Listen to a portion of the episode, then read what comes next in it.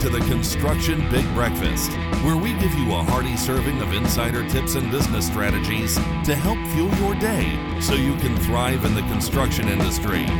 Now, here's your host, Brendan Morahan. Okay, good morning, everyone, and welcome to the next episode of Construction Big, Big Breakfast. Um, lovely, hot, sunny day here in London, and we're joined with, by Rob Wolf, who I'll ask to introduce himself in a moment, and also uh, my colleague Ben Pritchard. Um, and as always, um, the content of today is intended to be conversational. Um, we hope it stimulates some interest. So we do, as always, welcome some feedback. Rob, I'll ask you to introduce yourself in the moment, what your background is and where you come from. But before you do that, maybe I could ask you in the traditional sense to let us know what you had for your breakfast this morning. Uh, well, actually, this morning um, I had a bacon butty. Um, I slept out. I'm lucky enough to live in the Calder Valley, and actually last night I slept in a hammock in the woods. So I had a bacon butty up in the woods this morning, which was very nice. Oh, idyllic, lovely. There And you, Ben? for it. Um, well, for me, I mean, I uh, I've done a few of these recently, and I keep moaning to myself that the answer is always porridge. So I made the effort to go slightly different, and actually inspired by um, Ben uh, Ben Channon, who was the guest in the last podcast.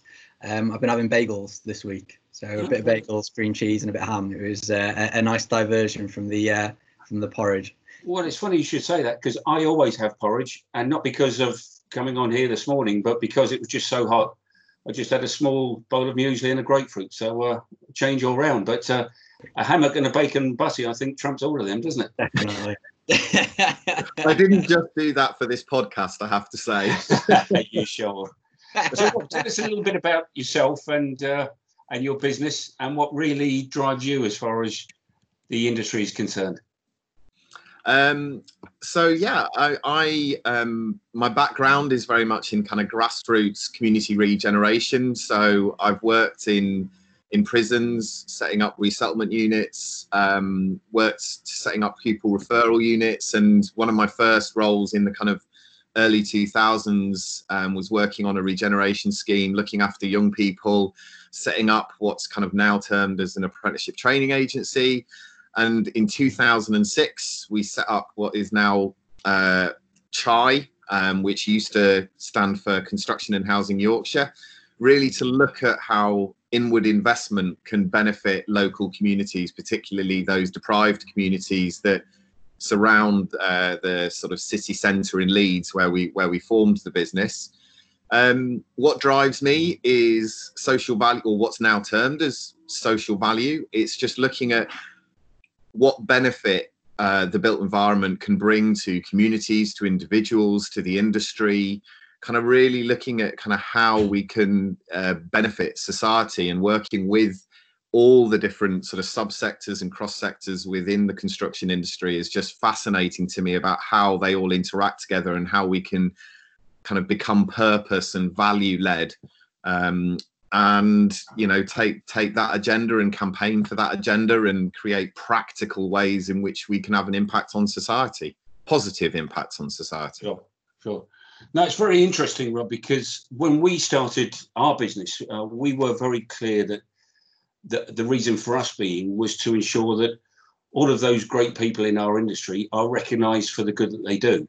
Mm. And therefore, we we work under this vision of being at the core of a positive construction sector, and our mission is about creating value through construction. But one of the challenges we have both internally and externally is there are a number of subjective elements there.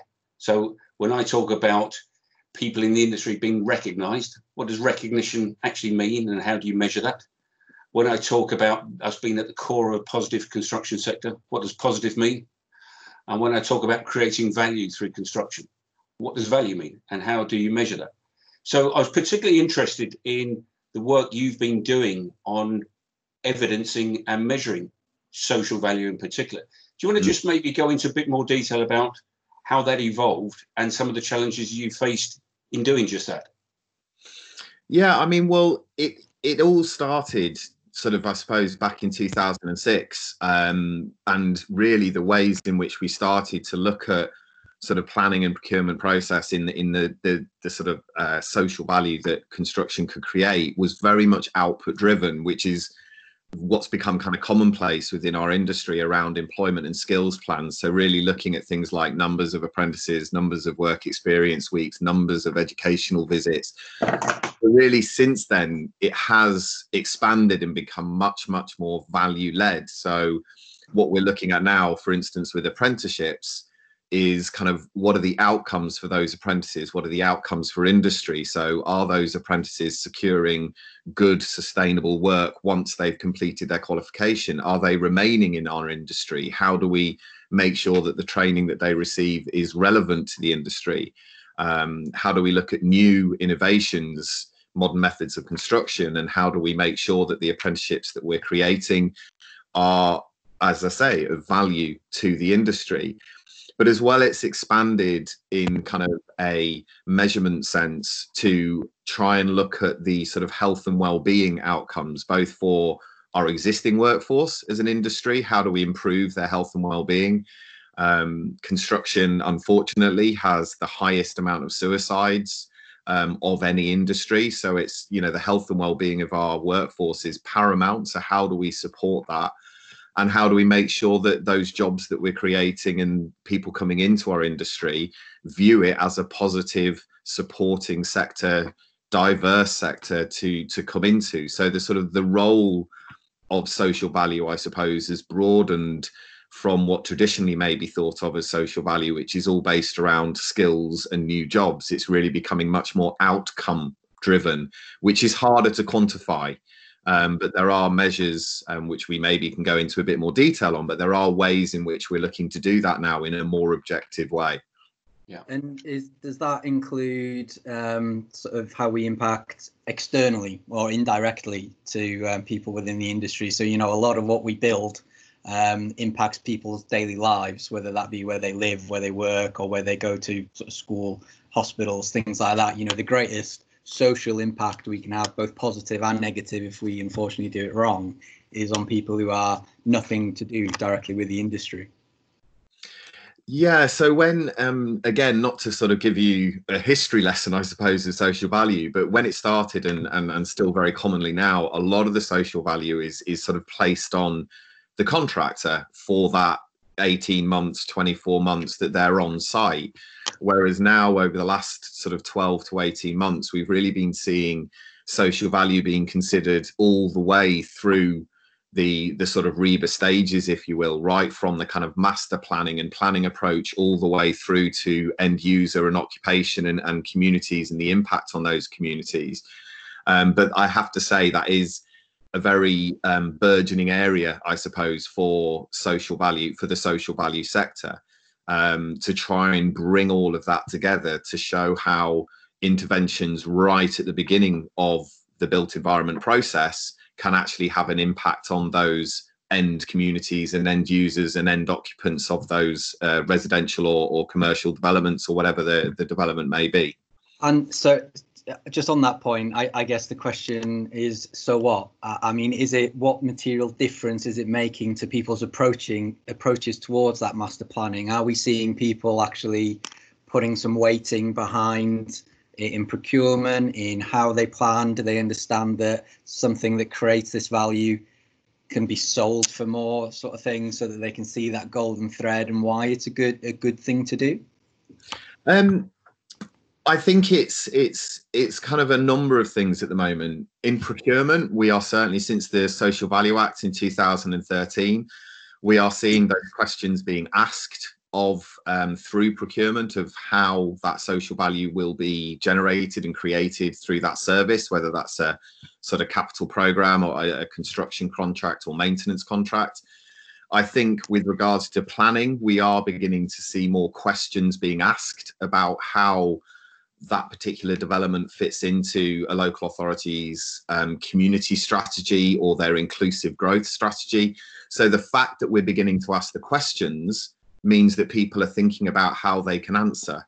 I still think that we have a big challenge in joining the dots between the the way that those sustainability and social value strategies, let's say at a master planning stage, actually then continue to feed through into construction and operation. So that at the moment there is still a bit of a silo mentality between those kind of three major stages of development. Um, and we're doing a lot of work, and I know the UK Green Building Council as well are doing work and various other bodies to try and kind of bring those closer together so that the strategy feeds through all of those stages. Um, with regards to value, uh, the actual value and whether it costs more, etc., I think people are beginning to realise that actually, you know, going back to the kind of constructing excellence approach, that we really need to look at sort of total life cycle cost, and I think that is becoming a much more commonly used term and ambition and aspiration of the industry is to actually look at well if we spend a bit more on the design on the construction then that will cost less whether it's in terms of the environment or whether it's in terms of hard cash uh, in the future so i think that is becoming uh, much more commonplace over the last few years one of the issues, and Ben, I'll be interested in your insight of this. We work right across the value chain within the sector. So we work with some of the major commissioners of, of programs and projects, all the way through to effectively the one person bands, be them designers or specialist contractors or indeed manufacturers. And what constitutes value for them is very, very different uh, from a personal context, from a geographical context, and from the subsector in which they operate. So, Ben, from your perspective, can you see any commonality in responses you're getting from people when we refer to value? Or are you just finding that it's a complete jelly that you can't nail to the wall? And therefore, I'll follow up with you then, Rob. How do we help people then evidence it and put some measures to it? But Ben, what are your thoughts? Yeah, I get the sort of the simple response, and I guess the most common response is, "Can I get more bang for my buck?" Um, and then that's when people start to diverge. Uh, well, what does that mean? Because you, yeah. you know, getting more for what you spend is slightly different uh, across the um, the patch, um, and I think that's often where we get confused when we try and procure for value and stuff. It's you, you know, you only think about what value is for the client, not necessarily the end user and everyone through the supply chain, so that you're rewarding and incentivizing people in the way that will create positive behaviors that you're looking for when you say you're procuring for value. Um, and I think there there is no often one answer in my experience, but it's just about understanding how you can have sort of an overarching outcome and ambition and how that um, impacts on different people differently. I mean, what would your opinion be, Rob? Um, I think I think you're right in the overall ambition. I mean, the one thing that we always go through when, in a very practical sense, when we're talking to to anybody about social value that are delivering projects or within their business, is, well, where does your business have enough influence to make a positive change? And for me, it's about asking those questions and getting people to think about them, and then outlining that plan in a very practical way that can go through the different stages of design through to construction and operation because they do translate. And i think a lot of the time it's a uh, like you say it becomes a sort of jelly that people don't think that they can bring together into some sort of practical plan. Um, but social value isn't rocket science. It's just about answering that question about well what impact is this going to have on people and getting people to think of it in that way.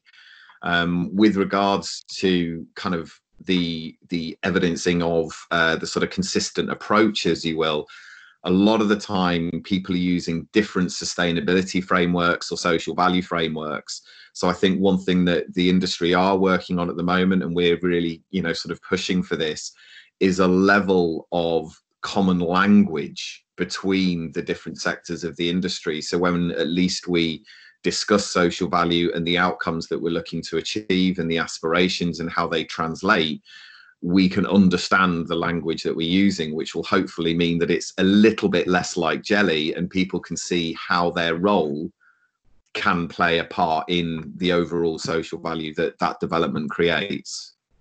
And help help me here, Rob, because the Construction Innovation Hub is obviously doing a lot of work now about uh, procuring for value. Um, and there's a lot of reference and growing awareness now of the the five capital models, the yes. five capitals model. And obviously, one component of that is the social capital. When you talk about social value, are you just talking about that social capital, or does it go beyond that in terms of the five capitals model? Um, I suppose, I mean, I've written a blog about this actually um, around the five capitals approach, asking whether the five capitals is the kind of consistent language that we that we need to use within the industry, and should we adopt the five capitals approach? I did a piece of work with Hoare Lea, the the sustainable engineering consultants recently. They use a, a very um, a fantastic approach to the five capitals, and we looked at how social value embedded within their approach and actually, the thing about social value is it obviously has impacts on the human capital, the social capital, and the economic capital primarily. Um, and I think for me, uh, slightly maybe challengingly, it's less about where those aspects of social value are within the capitals framework, as long as they are within there. Because you'll be able to make arguments for social value being economic through the creation of jobs and social through the creation of employment for people. So there's it you know it's more about the questions that they're actually highlighting the impact of job creation than where they fit. However i do think we need to have that conversation and agree where they should fit within those capitals. Um, and that's the the sort of subject of the blog really is saying well if we can all broadly agree on this, then at least we're talking the same language. So that if a consultant comes in that uses the five capitals and a construction firm uses the triple bottom line, there's a commonality of language yeah. and they can understand which one fits with the other or how they fit together. But Ben, you, you'll know, and we discuss it many times internally, is people can talk about the, the five capitals in their own language. They can talk about the triple bottom line. But that thing with the pound sign or the dollar sign or the euro sign always seems to predominate. Mm. Now, if you look at the five capitals model, to my in my understanding of it, it almost acknowledges that that the the economic element of it is almost a, a measure of the other four. It's it's not tangible in itself. It's just a means to to trade and commoditize the other. Um, so how do we get people? And I'm, I, I ask particularly, and again, Ben will understand where I'm coming from. If this is an industry that's made up of nearly half a million different businesses, we're not talking about the high speed twos or the Costains or the Arups How do they get it and how do they contribute to it? To it? We're talking about those smaller organizations who are re- working really hard, investing a lot of their own wealth and human capital into developing a business and don't feel as though they're getting a, sustainable economic return. So, how do we get people to engage in this if we are going to come anywhere near uh, creating this positive construction sector that I refer to in our, our vision? Ben, do you want to give some insight and maybe Rob again give some thoughts on how you can help us? I mean, it's so it, it's a question. I mean, we we debated something similar for half an hour last night. it is a, a regular um, uh, something that we that we come. Around. I think often as an industry, and as I said to you last night, I think when we talk about these things, we focus too much on what from a, an economic standpoint is a large proportion of the industry but then from sort of everything else is actually a small proportion of the industry. Yes high speed 2 is huge it is fantastic it will create lots of economic positivity um, but you're missing so much of the industry. Uh, and i often think that what we what we do and what we share as great practice isn't always um, communicated in a way that people get at all levels of the industry. Uh, and I think we do have a, a, a real communication issue um, as an industry. Twofold. One, we only talk about bad stuff. We rarely talk about the good stuff.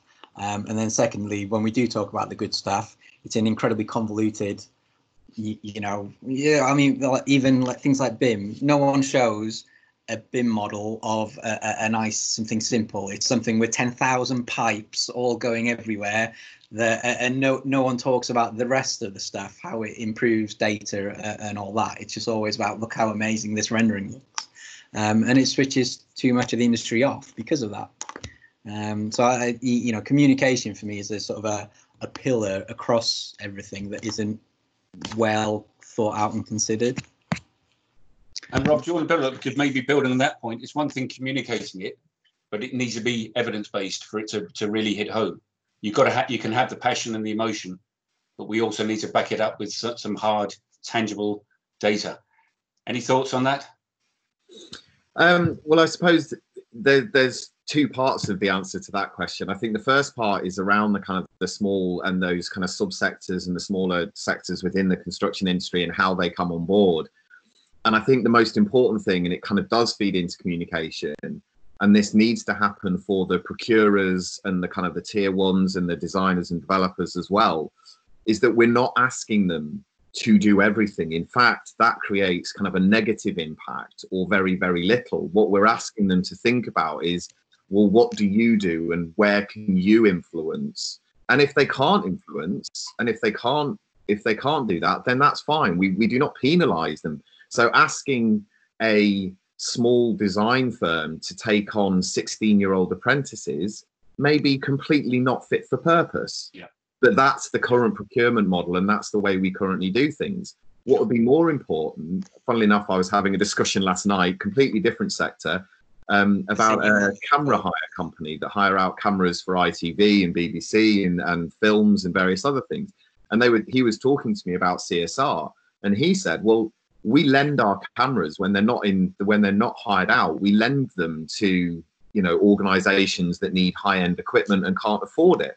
And I said, "Well, that's absolutely brilliant. That's using the value of your business to make a massive impact." yeah you know that's where they can make a difference and i think that's what we sometimes forget is that we're trying to fit a square peg into a round hole constantly rather than looking at people's businesses and saying well where can you do this and once we talk people through it it's actually not rocket science at all what i do and ben will have heard me say this many times my job is not to be needed i shouldn't be here to try and get people to think in this way the, these these are things they're doing anyway. We just bring it out of them.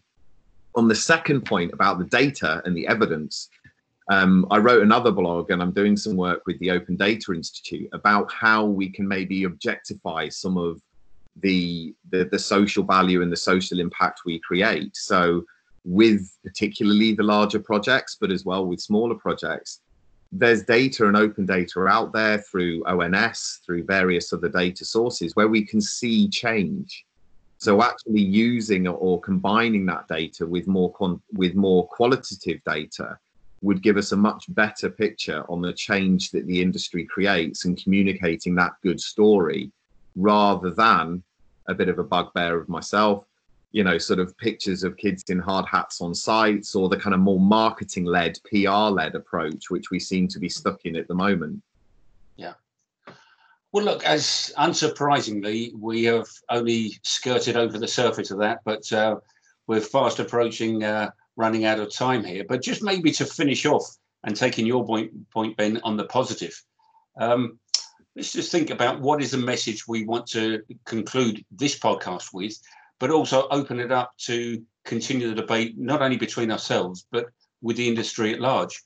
What has struck me during this current crisis is um, in the early stages, construction once again was seen as part of the problem. Our sites were open. We were travelling in the tube. We were conductors of, of the of the problem, um, and that I've seen that change. I've seen that change with the construction of the likes of Nightingale, and just the fact that we are seen now as keeping people in work. We are seen as keeping the fabric of society going.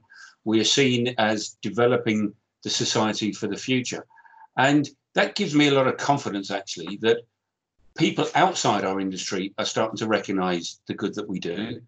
I think as long as we within the industry now start to embrace that and start to feel a little bit prouder of ourselves and mm. start building upon that, then I think out of this disaster, this crisis, a lot of good could come. And therefore, there is an opportunity now that I think is incumbent on all of us within this sector to really grab hold of. So that's what I'd like to, to say to you and to all of those that are listening is let's now build upon this crisis and let's actually start uh, emphasizing and communicating the good that we do.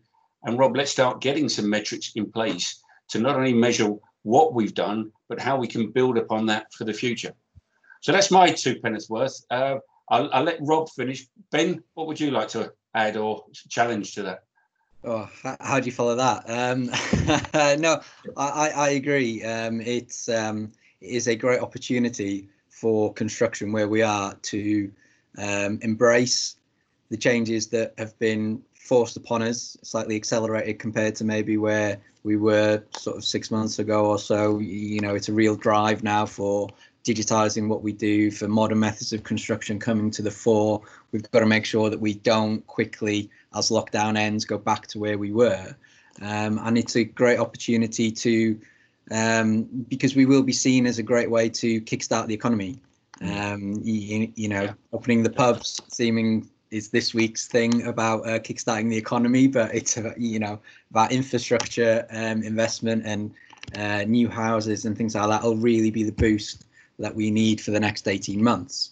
Um, and we've seen that in um, you know the infrastructure pipeline that came out was it last week, the week before.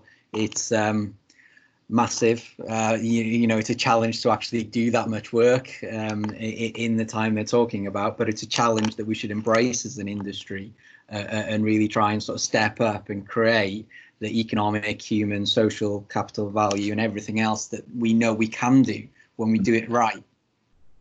Yeah, excellent. Your turn, Rob. Rob. yeah. Again, how do you follow those both? Um, I mean, I think from from a social sort of social value perspective, I think there are what's happened because you know in the in the current climate is that people we've seen an immediate sort of more collaboration, particularly between the industry bodies, between the different subsectors within the sector. And I think we should really grab hold of that as we all go back to work and everything else. And, and we need to make sure that that continues so that we can get this kind of more consistent message out there about the value that the industry creates, which will then feed into the way that the public view us. I, I do think that there is the sort of the main drive at the moment is around that consistency. We're not looking for consistency in measurement because that is a step too far, but we are looking for consistency in language and communication and the way that we think about social value. I think there is a role to play of the digital digitization and using data, using open data. I think it was yourself, Ben, um, in many constructing excellence meeting you know it's not the fact that we don't have the data it's just we don't know what to do with it. And i think there's a lot more that social value can can bring to that and look at that data and see what that generates. And lastly i suppose it's about the fact that we do work in this amazing industry and we do all of this stuff. I just think sometimes that people shy away from it because they don't know how to articulate it. Yeah. and i think social value is you know looked at as being this jelly area. And i think we just need to get better at saying okay well how do we answer that question? How do we answer the question of where can i make an influence to make a positive am- impact? What's the impact on people? And it doesn't need to be complex. It doesn't need people like me to come into your business and tell you. Much as i'd like to it doesn't need it. You just need to ask yourself those questions well, look, I'll bring it to, to a close there, guys. Um, I'd certainly like to continue this conversation between our respective businesses, but I'm sure you'd agree, Rob, that more importantly, we need to open up this conversation to others. So, as always, please do um, do uh, give us some feedback on this podcast. If you like it, share it with others. If you don't, please let us have your comments so that we can we can amend the message, or we can debate the message, or we can invite you on future podcasts yourselves. Rob, we'll put on, with your permission, your your contact details, or at least your website, so that people can contact you. Uh, because yeah. I, am sure you agree, this is what it's all about. It's it's starting the conversation and getting more people involved. So uh, thank you very much for for joining us. Enjoy your sleep in the woods again tonight, if that's what you plan to do in your hammock. Ben, likewise, thank you very much. And as always, everyone, thank you for joining us, and everyone, please keep safe. Thank you very much. Come to Invent for the highest R&D tax credit you can claim. We help construction businesses get back millions in tax credits every year. Contact us today for a free review Thanks for joining us this week on the Construction Big Breakfast. Make sure to visit our website, www.invent.com, where you can subscribe to the Construction Big Breakfast on all platforms so you'll never miss a show. While you're at it, if you found value in the show, we'd appreciate a positive rating. Or if you'd simply share it with a friend, that would help us out too. Be sure to tune in for our next episode.